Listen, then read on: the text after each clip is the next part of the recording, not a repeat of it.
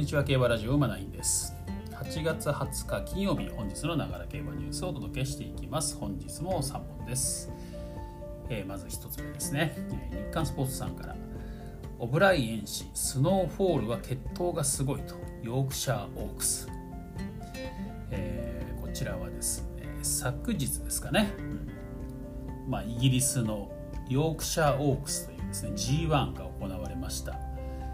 こちらは牝馬の限定なんですけど古馬もですね3歳以上っていうね、まあ、古馬とも戦うと、まあ、このスノーフォール、えー、オークスをね、えー、アイルランドオークスと。でもう一つ勝ってねオークス2連覇してオークス3冠を目指してねこのヨークシャーオークスって、まあ、これは古馬の混合なんですけどね出てきました、まあ、3歳馬です。はい。なんとですねこの古馬初のね古馬相手のヨークシャーオークスオークスも圧勝したというところですね。はい。すごいですねこれね、うん、このスノーフォールっていうのはねあのディープインパクト産駒としてね、まあ、そそこそことしてでもこう注目が集まってるんですけどね、この血統がすごいって言われてますねこれね。まあ、調調教師ですねオブライエン氏ね。秋へ向けて準備するつもりです。上手に競馬ができるまで昨年はいろいろとうまくいきませんでしたし少し距離が忙しかったのかもしれません。彼女は冬の間にすごく良くなりました。ディープインパクト3区でお母さんはガリレオ3区ですからね。彼女は血統がすごいですし常に成長していますと。今後は関係者と話してきますが凱旋門賞の前にもう一戦する可能性は高いと思いますと。もう一戦できるといいですね。関係者で話し合ってトライアルを使うのか直行するのか決めますと。いうことですね、うん、もう今のところオッズメーカーではねこのね凱旋門賞今一番人気になってますねこれね。ね非常に楽しみですよね、まあ、海外生まれですけどディープインパクト3区にクロノジェネシスとかねディープボンドとかね当たるということでね。あと昨日紹介したミシュリフとかね。はい。ちょっと凱旋門賞が楽しみだなと、まあ、このスノーフォールの血統がすごいっていうのはですねあの、まあ、父がディープインパクトっていうのもありますしあとはね母の父がガリレオなんですけどえっ、とそのね母のお姉さん前姉ですね。前姉は凱旋門賞を買ってるんですね。そういう意味ではねおばが凱旋門賞おばですからねこれね。まあまあそういう血統の母方の血統の裏付けもあるっていうですよねこれね、うん、やっぱりディープインパクトって長距離の方がいいんですかねやっぱりね、えー、なかなか強いなっていうところなんでね。ディープインパクトまあ日本産ではないですけどね。ディープインパクト3区が凱旋門賞一番人気になりそうだっていうところでね。それだけでもちょっとワクワクしてきますよね、そこに日本の今のねトップトップ勢がね挑戦するっていうところありますからね、は常に今から楽しみだなというね感じですね。はい。では行きましょう。次ですね。はい、えー、次はですねサンスポ ZBAT さんからの記事ですねこれね。ブリーダーズカップマイル挑戦のグレナディアガーズが初時計と。昨年の朝日杯フューチュリティステークス勝ち馬でブリーダーズカップマイル11月6日。デルマ G1 芝 1600m 挑戦を予定しているグレナディアガーズ立東中内打球者オスの3歳が、19日立東トレ戦気球後初となる長距離時計を記録したとタイムは半路半路4波の57秒912秒7と。夏の北海道のお休みが良かったようで馬がすごく落ち着いています。いい雰囲気です。馬の様子を見ながら調整を進めていきますと中内田調教師は話したと。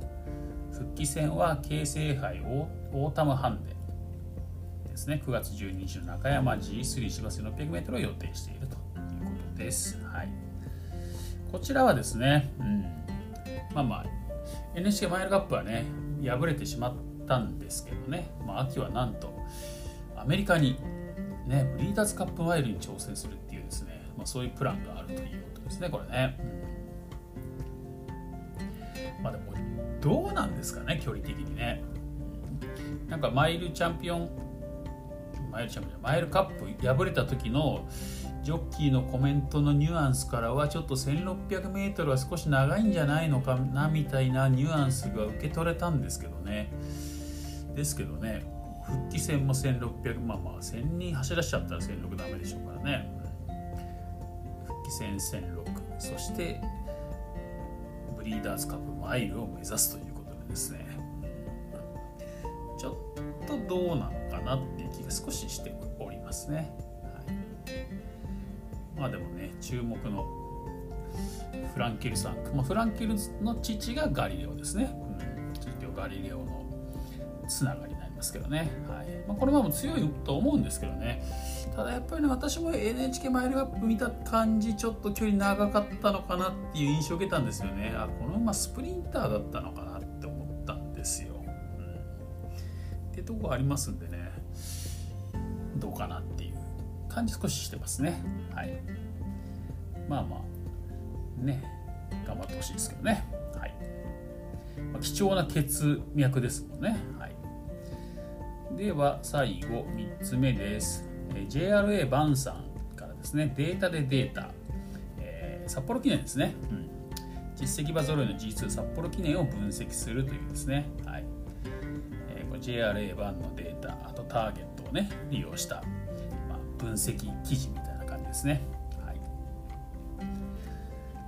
い、と今までのねこう、まあ、過去の10年のデータからですね、推奨馬といいますか注目馬を取り上げるというような記事になっております。はい、札幌記念はですねまずこの過去5年の3着馬一覧っていうのがね出てるんですけどね。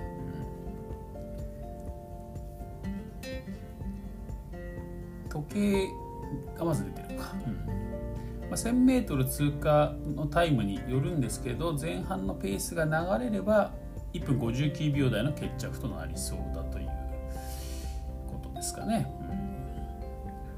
去年はノームコアが勝ったんですよね、まあ、1000m 通過が60秒3と。で勝ちタイムが1分59秒4ということですね、その前の年もこれ豪華メンバーですねこれね。ブラストワンピースが勝ったんですけどね。1000m 通過が59秒9で、えー、勝ちタイムが2分飛んで1ということですね、この時3着フィエールマンですからね。はい。そんな感じで大体2分ジャストぐらいの決着になるのかなって感じですかね、まあ、ただちょっと週末雨予報って話も昨日ありましたからね、まあ、そこはちょっとあれなんですけど。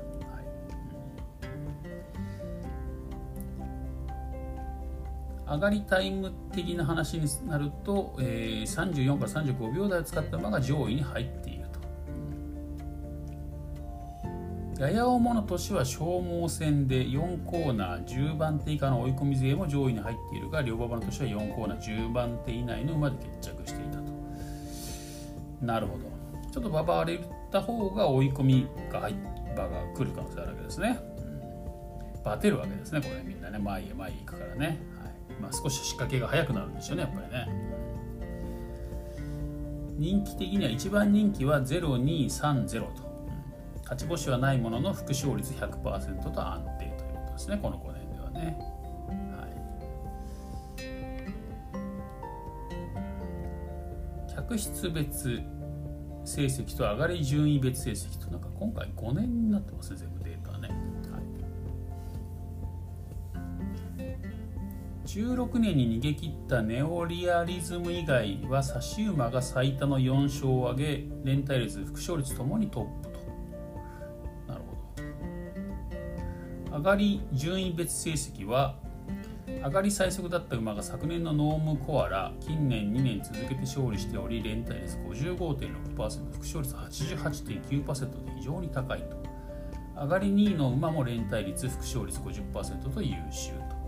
上がり2位以内の馬が3着内は15頭中10頭を占めていると、タフな洋芝で全体的に緩みのない流れになることく中段で足を溜めていた差し馬が上位の上がりで構想する傾向が目立つレースと言えるということですね。これがまた馬場が少し重くなるとさらに顕著になってくるってことなんですかねこれね。えー、表参は札幌記念の枠番別成績になってます、はい、強調したいのは最内1枠に入った馬が17年以降近4年続けて勝ち馬を出しており勝率57.1%でダントツということですね、うん、なるほ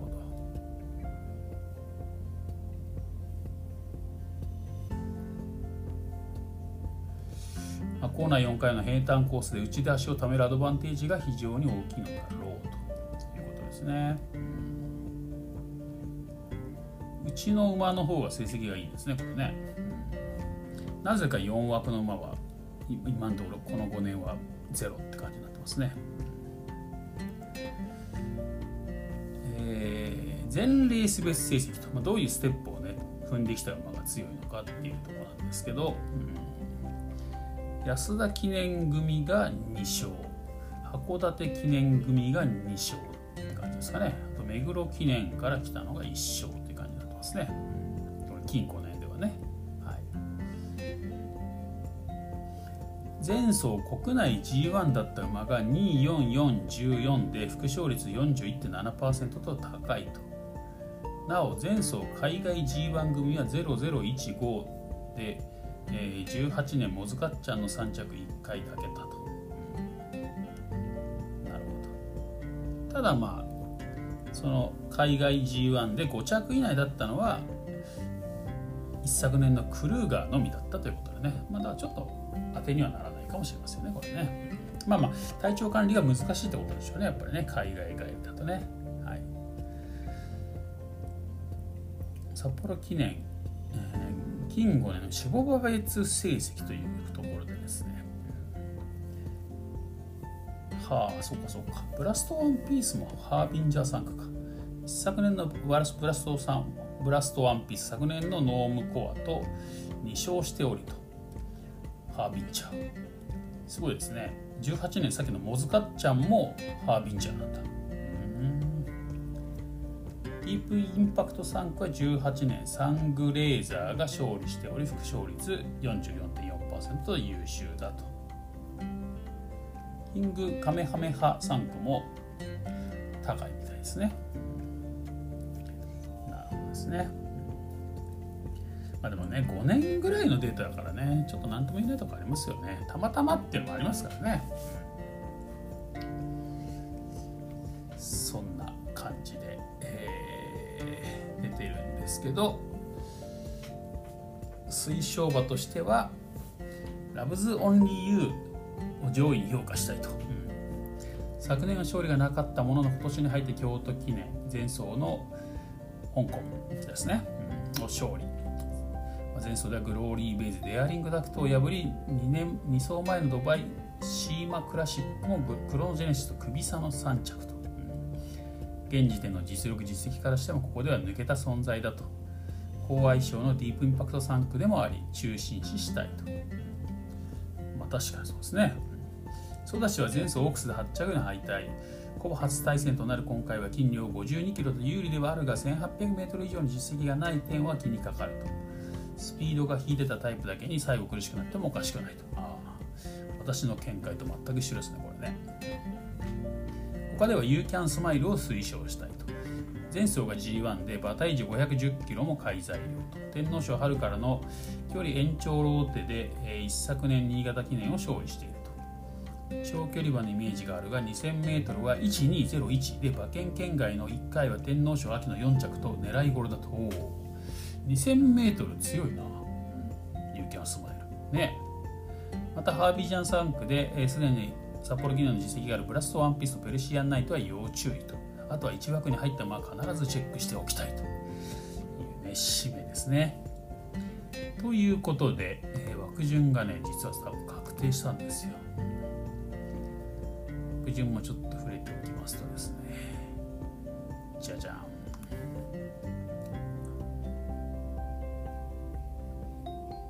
ほう。ほうほうほう。ラブゾーンリーユーは4枠4番だ。今まで連帯が全くない4枠に入りましたね。そしてなんと桜花賞馬育ちは8枠13番。大外になっちゃいました、ね。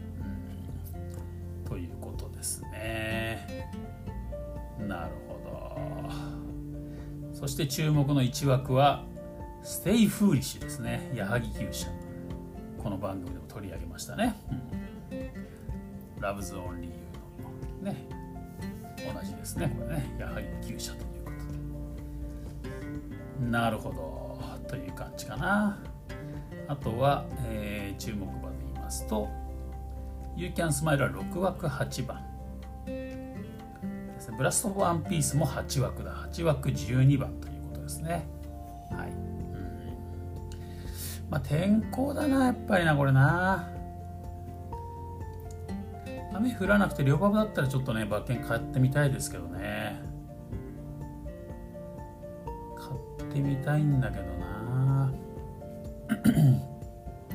ソダシはちょっとなんか微妙な感じしますねこれね。大外ね、うん、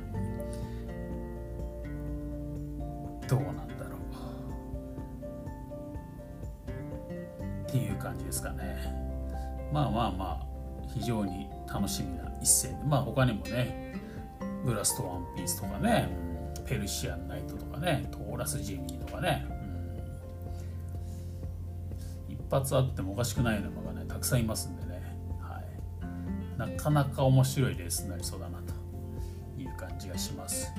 まあ、雨降らなきゃな、ラブゾーン理由でね、うん、だいぶ硬いんじゃないかなって感じしますけどね。はい。